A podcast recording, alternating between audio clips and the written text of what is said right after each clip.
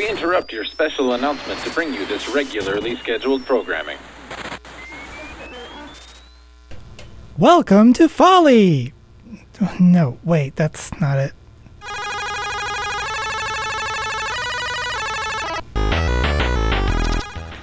Hey, it's Coolio if you don't know, and welcome to Season 3 of Square Wave Symphony here on CKDU 88.1 FM Halifax. It is time to get this thing started. I hope everyone has been having a good summer so far. It has been pretty good for me as well. You know, with all those neat games that are coming out, like Shining Resonance Refrain and Octopath Traveler and Ys VIII, and I'm still playing Xenoblade Chronicles 2. To be fair, there is a lot of stuff to do in that game, and I am the type of crazy person who will go ahead and do all of it. But, you know, that's just me. That's just the thing that I like to do. And I know I'm not the only one out there. So we're just going to take that as it is and start this show as we always do by taking a look at what is new over at lowbiasgaming.net. I'm going to go ahead with the last 2 weeks since we haven't had a live show in quite some time. We have a couple of episodes of Link and Zelda Panoply of Kaltia. It is getting near to the end at this point. We have a couple of episodes of Wrath of the Black Manta by Jason. Scarlet brings us a ton of stuff as he always does. We have a Let's Play of Pokemon Yellow. Wild Arms Second Ignition is still not done. Wow, that's going on for a while. Dynasty Warriors 8, Duke Nukem 3D, and Odinimusha Warlords. And our monthly for this month is go back and play a monthly that you have not finished and, you know, keep playing it. So for that, Jason has brought us an episode of Faster Than Light. And it is pretty good. Actually, yeah, Panoply of Kalatea, the last episode is up right now, so that is a thing. And I suppose I'm going to need to look into making some more stuff, because I have actually not done that in a little while. Guilty as charged. We have a couple of episodes of Mystery Science Theater 3000 available on the forum, including Manos, the Hands of Fate.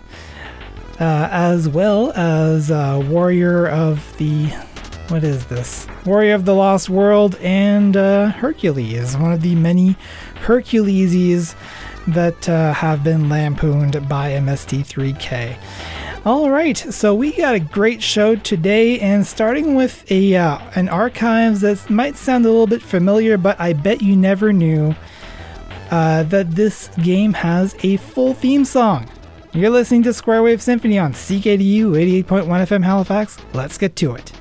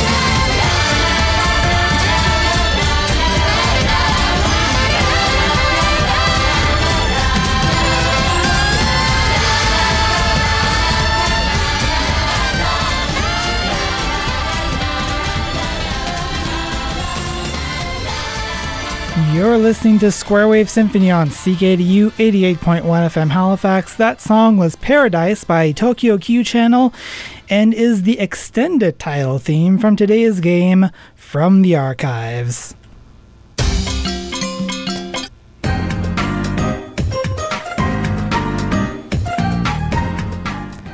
Evil pigs, man-eating plants, hidden paths, wacky weapons, moving obstacles. Can you believe what Tomba has to go through to conquer the menacing swine? Yes, it is Tomba. It is a platformer for the PlayStation developed by Whoopi Camp and published by Sony Computer Entertainment. And it is actually the first, both the first Let's Play I've ever done, as well as the first thing that I featured on From the Archives. But when I found out that this song has an extended title song, and how gorgeous it is, honestly, I just had to feature it again and do it proper this time, because I wasn't doing that in the first season. So, there are two playlists on lowbiasgaming.net, one of my very first Let's Play and one that I did 4 years later. Check it out. You're listening to Square Wave Symphony on CKDU 88.1 FM Halifax.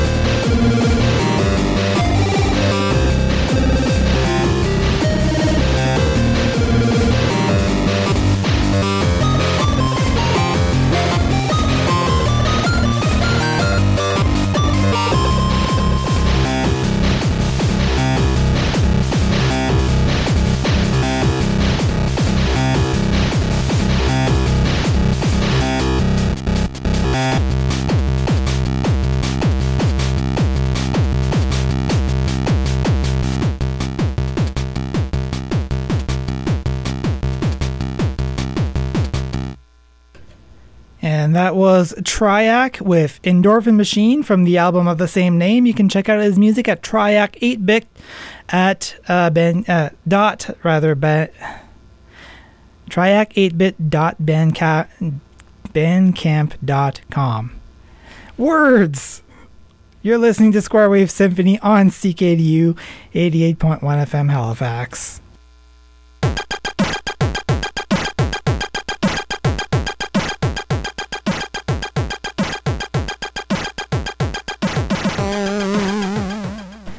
And welcome back to Square Wave Symphony here on CKDU 88.1 FM Halifax, your home for video games, chiptunes, and all things weird and geeky. And speaking of weird, it is time for the news of the weird. Now, I was actually looking for something similar, but other than this specifically to do, because Jason from Electric Leftovers does News of the Weird as well. I would like to find something that is in the same format as News of the Weird, but not kind of a digest format, basically like this one does. So if you have any ideas, I am on Twitter now. It's @SquareSim. Shoot me a tweet and let me know if you know of anything like this. So, as always, I do not read these stories ahead of time. Some of these may not jive well with all audiences, so take that as you will. This is usually about 12 to 14 minutes long. Let's get started. Our lead story, Inexplicable. San Diego photographer Mike Sakasegawa prides himself on seeing the beauty in mundane objects, the Washington Post reports, but something about his latest subject took social media by storm. On July 11th, as Sakasegawa returned home from his morning run, he noticed a round yellow object rolling down the street. "I thought it was a tennis ball or something," he said, but it was in fact a lemon. So he did what any self-respecting photographer would do. He captured video of the fruit as it continued its journey to the bottom of the hill, then posted his 1.5-minute documentary to Twitter. Within 24 hours, the video racked up more than 2.5 million views. Oh, internet. "I post stuff that's similar to this all the time," Sakasegawa said. "Most of the time it floats on by."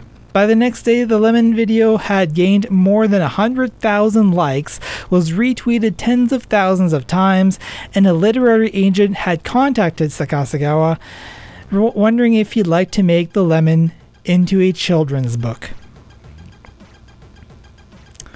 Well, when life gives you lemons, you cut publishing deals, apparently. So let's move on to the least competent criminals. We have two of them.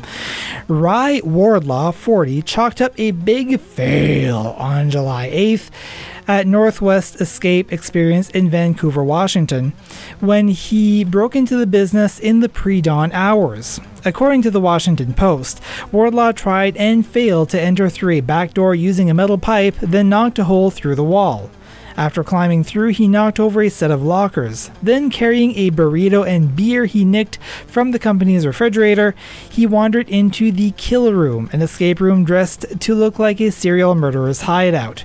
Among the blood-spattered walls and fake cadavers, Warlaw got scared, but he couldn't escape. So he called 911 four times and pleaded for help. Clark County Sheriff's officers accepted his confession and charged him with second-degree burglary. You don't escape into an escape room. That's just not a good idea. Meanwhile, in Mesa, Arizona, two troopers with the Arizona Department of Public Safety were surprised to find themselves being pulled over on State Route 51 by a black Dodge Charger on July 11th. The troopers were in an unmarked Mustang and had spotted the Charger behind them sporting law enforcement-style emergency lights, reported ABC 15 Arizona. A registration check revealed that the car was registered to a private citizen who soon activated his flashing lights and pulled the troopers over. When the real troopers approached the Charger, they found 44-year-old Matthew Allen Disbrow of Mesa wearing a security uniform and a gun belt with a handgun, cuffs, and pepper spray. The car also contained a siren box, police radio, and a vest with a baton and knife. Disbrow was arrested for impersonating an officer. Nice try, guys. Our next story, Fun Suckers. Organizer of Bats Day, a special celebration at Disneyland for the goth community, have called it quits, citing the loss of available tax deductions under President Trump's new tax law. The annual event began 20 years ago and grew to attract more than 8,000 Goths each year, with Disneyland offering discounted tickets and hotel rooms for participants. We did a lot of research, Bats Day founder Noah Corder told Vice, and unfortunately it just wasn't feasible to actually continue with the way that we run the event. On May 6th, about 800 Goths showed up for a final group photo in front of Sleeping Beauty's castle. I'm having a hard time imagining Disneyland being full of Goths. But then again, I'm not surprised that President Trump is responsible for ending that political discourse, and there's no place for that in this show. Let's move on to awesome. Rhode Island Governor Gina Raimondo, well, so much for political discourse, isn't going to spend her summer sitting in a stuffy office. Instead, she announced on July 14th that she is holding summer office hours at state beaches, beginning with Scarborough State Beach in Narragansett. She and members of the Office of Constituent Services, who will help connect residents with state services, started their new schedule on July 16th. The governor told the Associated Press she looks forward to hearing directly from residents while visiting some of the state's most popular destinations. All right, our next two stories under, hey, it's Florida. Oh man. Indian River County, Florida sheriff's officers stopped Earl Stevens Jr., 69, on June 27th after another driver called 911 complaining that Stevens' Mercury Grand Marquis kept tapping her bumper in a McDonald's drive-through lane. The officers noted a strong odor of alcoholic beverage emitting from his breath. His speech was slurred and his eyes were red and glossy. He also had an open bottle of Jim Beam bourbon in a brown paper bag on the passenger seat. Stevens, of Vero Beach, struggled to produce his ID and said he's never had a valid Florida driver's license, according to Treasure Coast newspapers. He also explained that he was not drinking while driving, only when he stopped for stop signs and traffic signals. Yeah, because that makes a difference. After failing several field sobriety tests and a breath test, Stevens was charged with driving under the influence and driving without a license. Also in Floridian news, Florida Highway Patrol officers pulled over a Nissan sedan on May 16th on I-95 after observing erratic driving, reported the Miami Herald. Indeed, Port St. Lucie, Florida resident Scott Allen Garrett, 56, smelled of alcohol, had an open bottle of 92 proof Sailor Jerry spiced rum on the passenger seat, was slurring his words, and had red, very glassy, and bloodshot eyes, according to the police report. Garrett then told officers his dog had been driving, which would have been notable on its own, but was particularly interesting considering that there was no dog in the car with them. Garrett was charged with DUI. That's what we need, not self-driving cars, but dog-driven cars, because that's going to make all of the difference, isn't it? Apparently will. Undignified behavior. City Councilwoman Carol S. Fowler, 48, of Huron, Kansas, made a splash in the news when Atchison County Sheriff's deputies tried to arrest her on June 29th for failure to appear on an outstanding warrant. Fowler put up with such a fight, deputies had to use their tasers on her, and she was arrested for interference and battery on a law enforcement officer. But Fowler was just getting started, according to the Atchison Globe. On July 2nd, as jail workers tried to remove her jewelry and personal items, Fowler bit one of them on the thumb hard enough to break the bone. Fowler now faces 3 felony charges of battery on a law enforcement officer and charge of interference with a law enforcement officer. I bite my thumb at you. Please don't do that. It's, for one thing, that's just rude. And then you do it on a police officer. Well, what do you expect is going to happen? Bright idea, which that was not. In Nashville, 20-year-old Antonio Freeman knew that he had a problem on June 25th when three police officers approached him as he rolled a marijuana cigarette. He also knew that there was a bigger problem in his pocket, a plastic bag full of cocaine.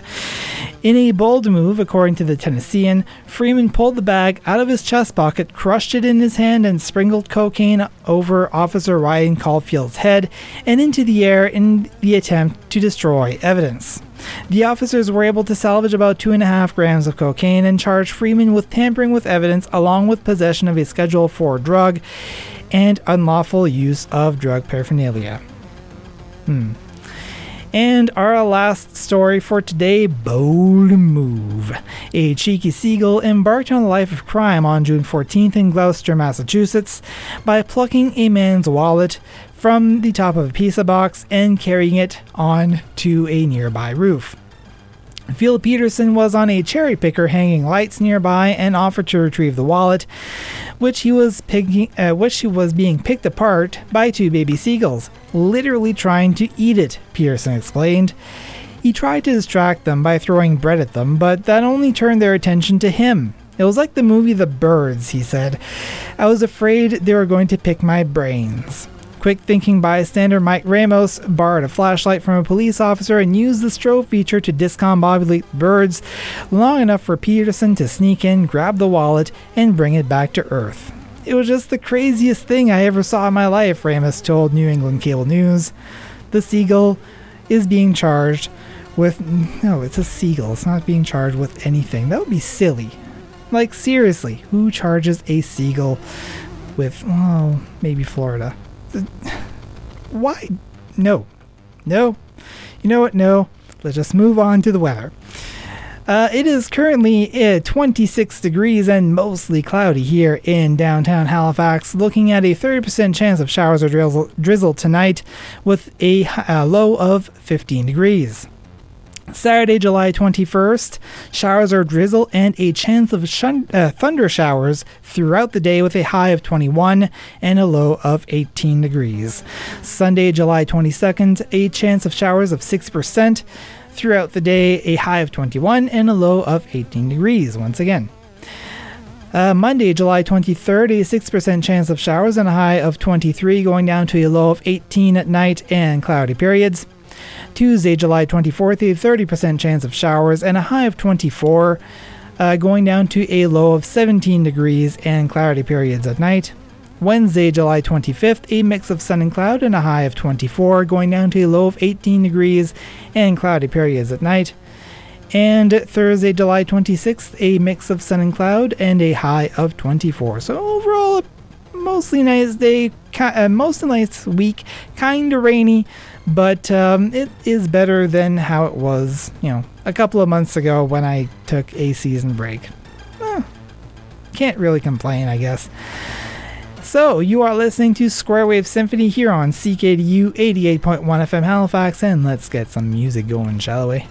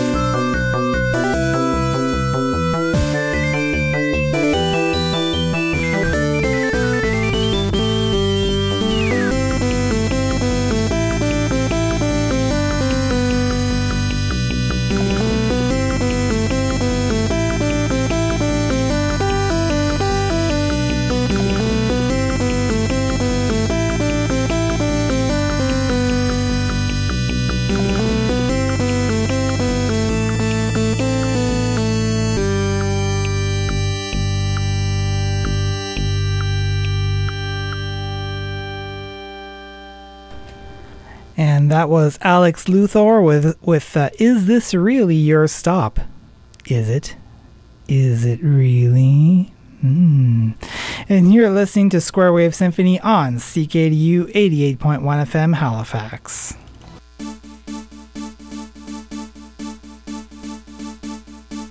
And welcome back to Square Wave Symphony here on CKDU 88.1 FM Halifax, your home for video games, chiptunes, and all things weird and geeky.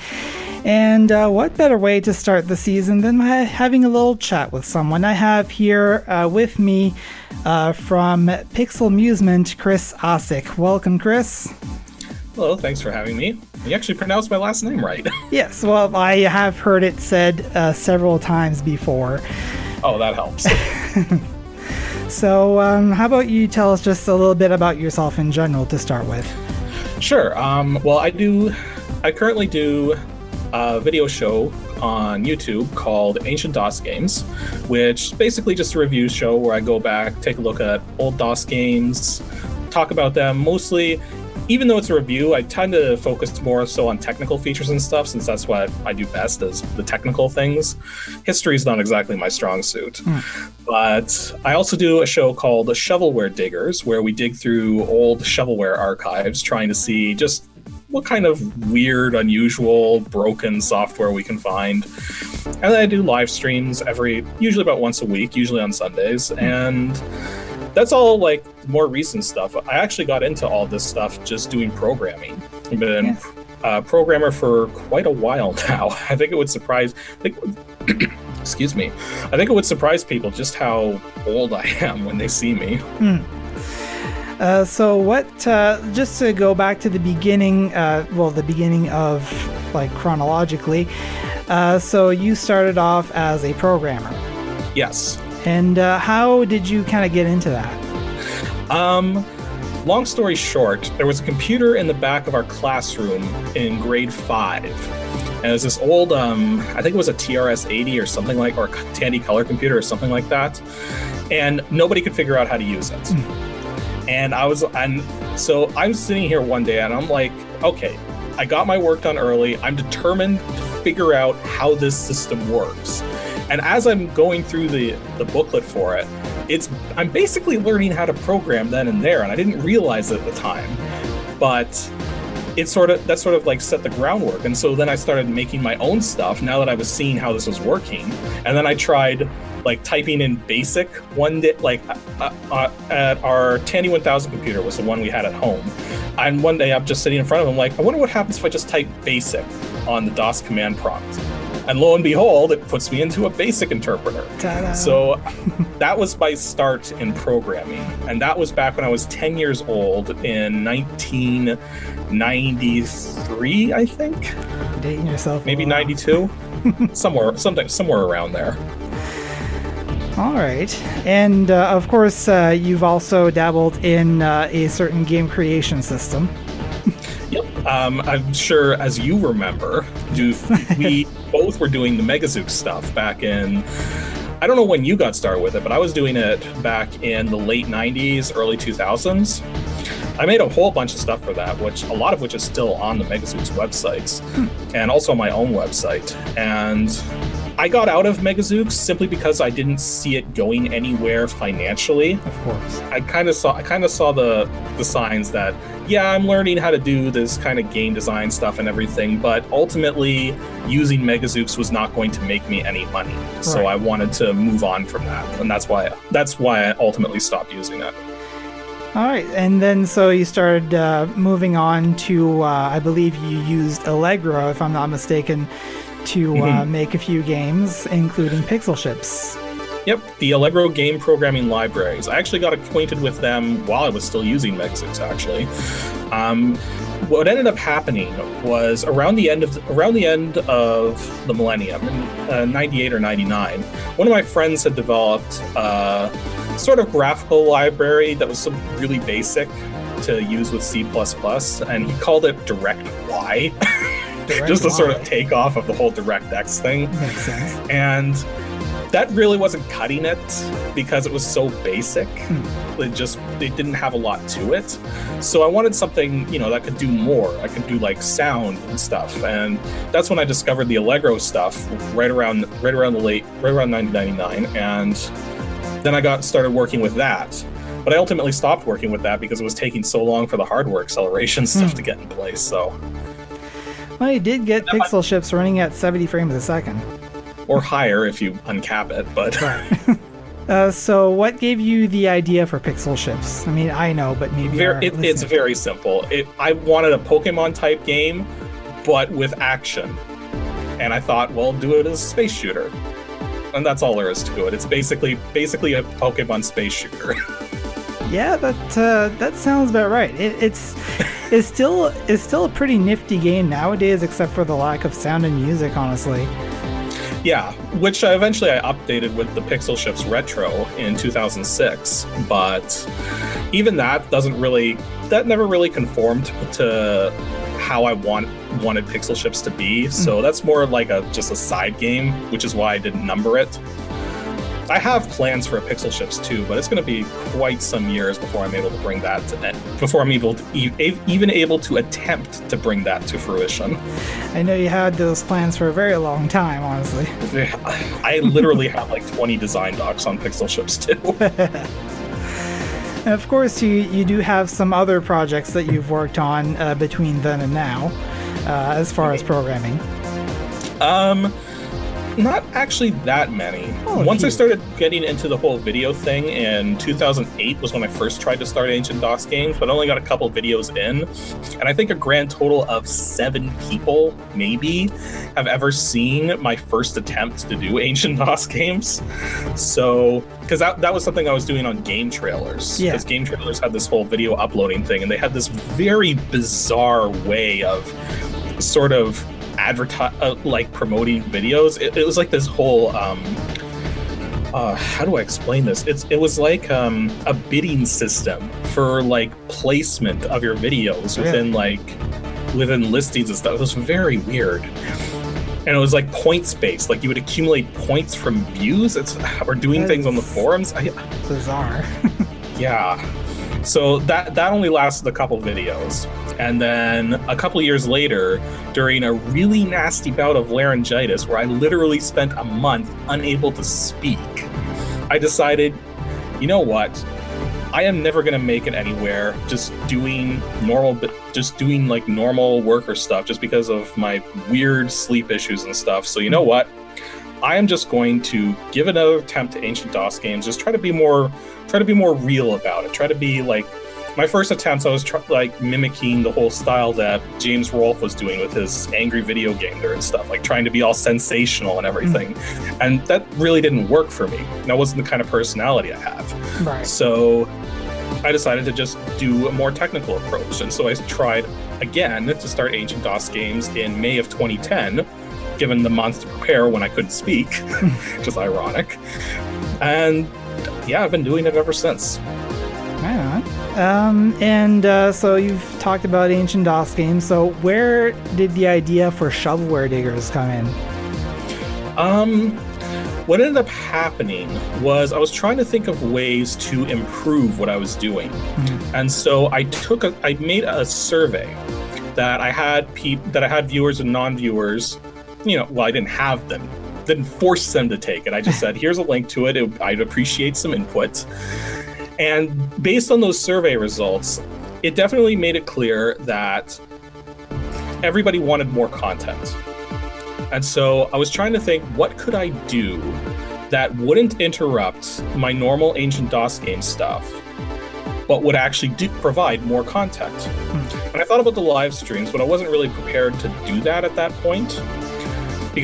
Mostly because I didn't have the equipment. Right. But I also considered what kind of simple show could I make? And I thought back to the 50th episode of Ancient DOS Games I made, which was a very long one. I split it into 2 parts even, where I went through an old shovelware collection of mine. Well, it calls itself a shareware collection. I don't think I have the disc in front now, though. But it's basically a 2,000 hit games, quote unquote, collection of, and it's like two CDs. One CD is all DOS games, the other CD is all Windows games. And what's interesting about it is that it's put together in a very rushed way. Like it does have an it has like a throwaway interface that you can use to access all the games, but it's like some of them have to be installed, some of them don't, some of them have readmes accompanying them, some of them don't. And then one of the other things about these discs is that there's wares on them. Exactly. Like this was sold in stores. I bought it from a Radio Shack. And yet here it was with all kinds of wares on it. Like not all kinds, but definitely some. Right. And so I was thinking, this is like the perfect thing to go through, just like pick games at random and see what happens. But I didn't want to just pick them at random. I wanted to involve other people in it, like tie it into Patreon, because I was also thinking, well, how can I improve Patreon support? So I actually tied it in with one of my Patreon reward tiers so that people at that tier or higher could actually make the selections for me for which games to cover on the show. And so that's where the whole idea went, is they pick, everybody who's supporting me on Patreon at that tier or higher makes the selections, and then I go through them, pick three for the day, and just see what ends up. And it's a very, very simple show to do compared to ancient DOS games. Ancient DOS games, I usually spend about 25 to 30 hours a week for one episode. Shovelware Diggers takes me like 4 to 6 hours tops. That's a bit of a difference. Yeah. I do wonder if there's anyone in that Patreon tier who helps you choose the games that actually has that compilation.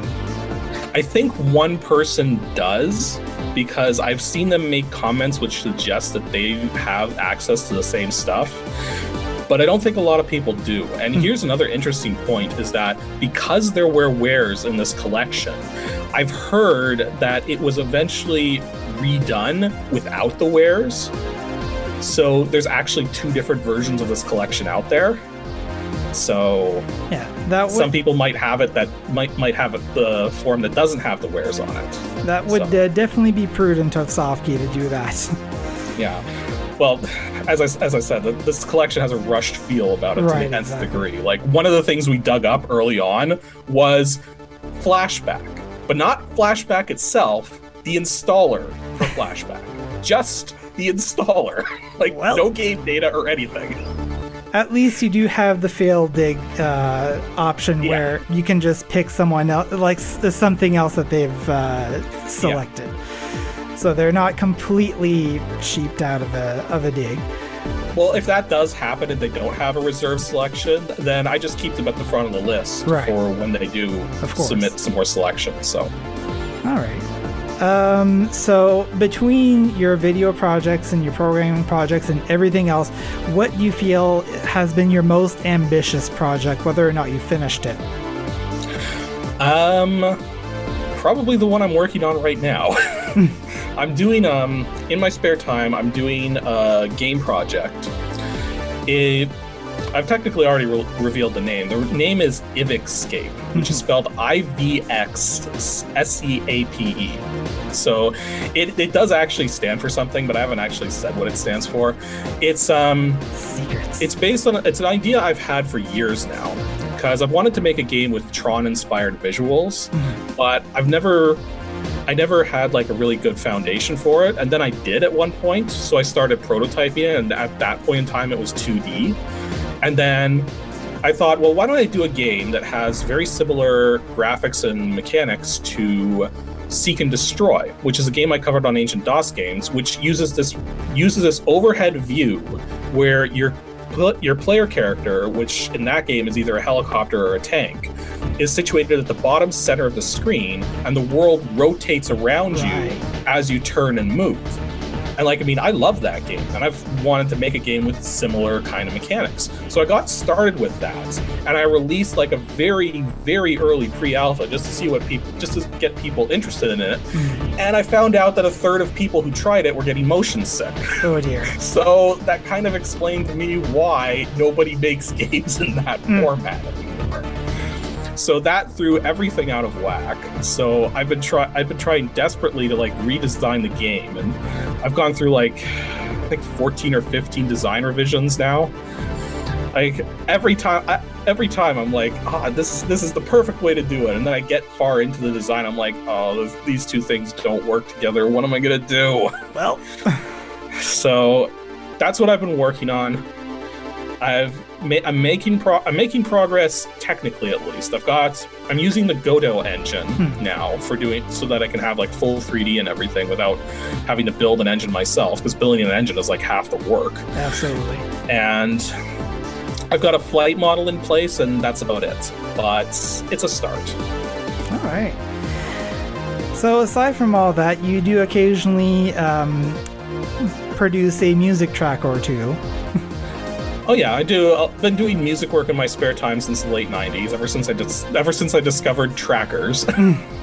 Things like, I think I got started with Screen Tracker and then moved on to Impulse Tracker with a little bit of Fast Tracker in there, but I barely used it because Fast Tracker really was meant to be mixed with using like a MIDI device, like a MIDI keyboard or something. Right.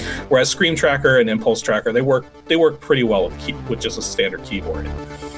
And yeah, I've been doing the music stuff for a while.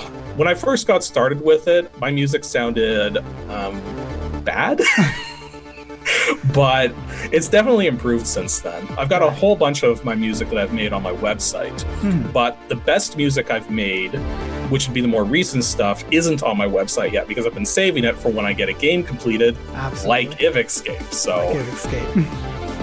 Hopefully someday people will be able to hear that stuff. I certainly hope so, and we will be listening here to one of the tracks that you do have available on your website. We've gone with Megapulse. Yep. Is there anything in particular that you can tell us about this track? The only noteworthy thing is that I tend to group all my music based on experience level.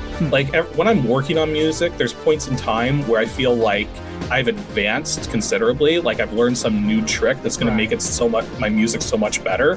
And so I split all my music up into experience levels based on that on my website. And Megapulse was one of those jumps forward. So it was like, I think it's the first one for experience, for what I call experience level 7. And the stuff I do now would be experience level 8. So that gives you an idea that it advancing even further has been a slower progress, but it's because, I'm getting to that point where my stuff actually sounds decent. Right. So. All right.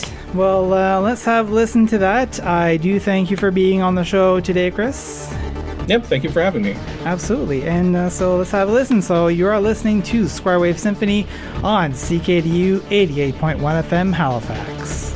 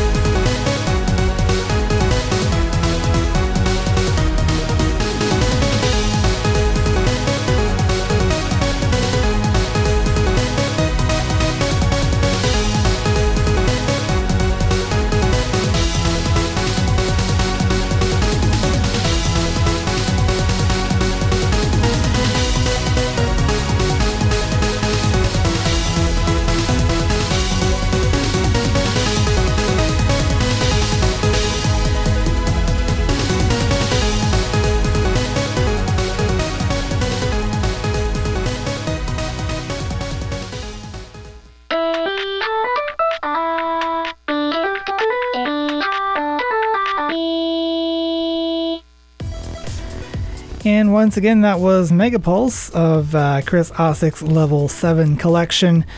And that puts an end to our Season 3 premiere here on Square Wave Symphony. So, I have a few ideas for new stuff that I want to try this season, and we'll get to that as we get to that as the season progresses. But, I also want to announce that this is going to also be a podcast. I have not set up the podcast yet, but there will be a podcast of the show, and it will be featuring both Season 3 and Season 2, as long as, I'm trying to get all of the episodes of Season 2 online as well as Season 3 as they progress. The show will always be broadcast live first on CKDU 88.1 and CKDU.ca. However, I believe I'll be setting a time of every Sunday I will be putting up a new episode as soon as I get that set up for you, and you can check that on the new Twitter account for Square Wave Symphony. It's time to close this thing up here. I'd like once again to thank Chris Ossick for taking the time to be on today's show. You can check out his projects, including Ancient DOS games, over at pixelships.com. Square Wave Symphony is based on the format of the Electric Leftovers podcast by Jason Parton of Low Bias Gaming, lowbiasgaming.net. News of the Weird is written by the editors at Andrews McNeil Syndication, newsoftheweird.com. Segment music composed by Format, Madame Namiki, Noriyuki Kamikura, Simon Whittington, Whalebone, and Ensnare. Stay tuned for the Astrology Show coming up next on CKDU, followed by the Witching Hour Earth and Sky at 7 p.m. and the Vinyl Factory at 8:30. Comments, questions, want your chiptunes featured on the show? Email me at squaresim@lowbiasgaming.net or get in touch on Twitter at squaresim. You can also call the CKDU feedback line at 902-494-8041. This has been Square Wave Symphony on CKDU 88.1 FM Halifax. I'm Coolio if you don't know, and I'll see you guys next time.